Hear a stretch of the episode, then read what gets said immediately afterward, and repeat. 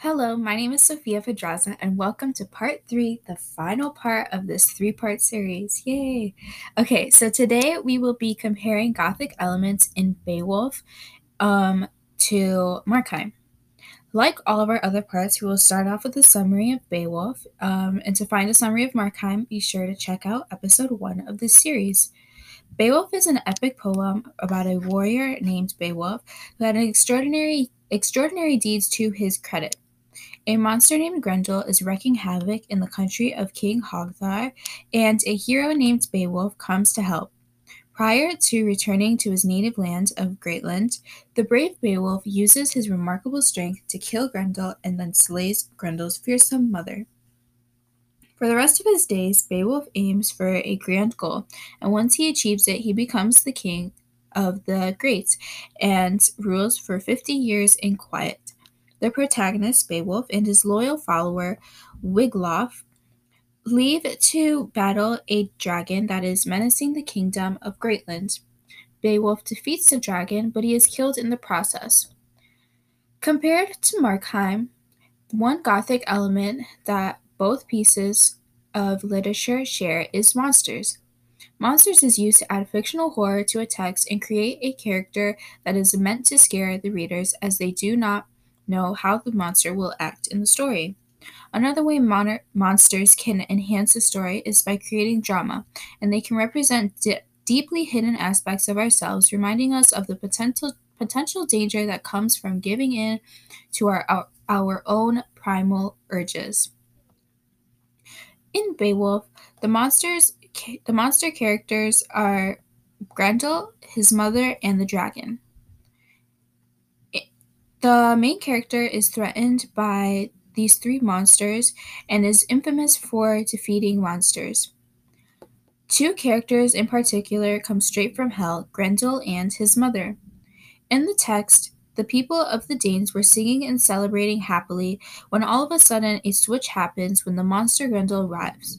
Grendel at that exact moment is described as, in quotes, grim demon haunting the, par- the marches, marauding around the heath and the desolate fiends. This description gives the readers an idea of how much the presence of Grendel makes everything so gloomy. This makes Beowulf's heroic image increase later on because he is the one who slays the monsters who once tormented the people.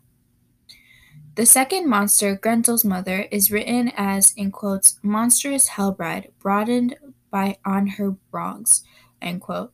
Yes, both Grendel and his mother came straight from hell, and they enforce their origins in the way they terrorize innocent people. Markheim himself can be argued a monster in his murderous acts of killing the innocent dealer. Markheim's monstrous character is shown when he says, in quotes, You find me with red blood, hands that presume such baseness. And this is and and is this crime of murder indeed so impulse, as to dry up dry up the very springs of good? Markheim is found with blood on his hands because he killed the dealer and follows up with the question to the ghost asking if the crime he committed is so horrible that it takes away from all good. This quote can be interpreted as Markheim being a little sarcastic in the way that he questions how bad his crime really was. This shows Monster's character by not understanding the extent of how horrible his crimes were. Another uh, another quote that urges or argues Mike Markheim as monster is when he says, "Do you think I have no more generous aspirations than to sin, sin, sin, and at the le- last sneak into heaven?" He knows he is not a good person, yet his life consists of sinning, and even though he sins, he still hopes of sneaking into heaven. He cannot take responsibility for his actions and think they will be dismissed at the gates of heaven, which proves he is a monster because monsters never say sorry and continue to do harm with the mindset they will be forgiven no matter how horrible they are. Both characters in Beowulf and Markheim have monsters in the way they don't do not take responsibility for their actions and never characterize themselves as doing harm and it being something they are sorry for.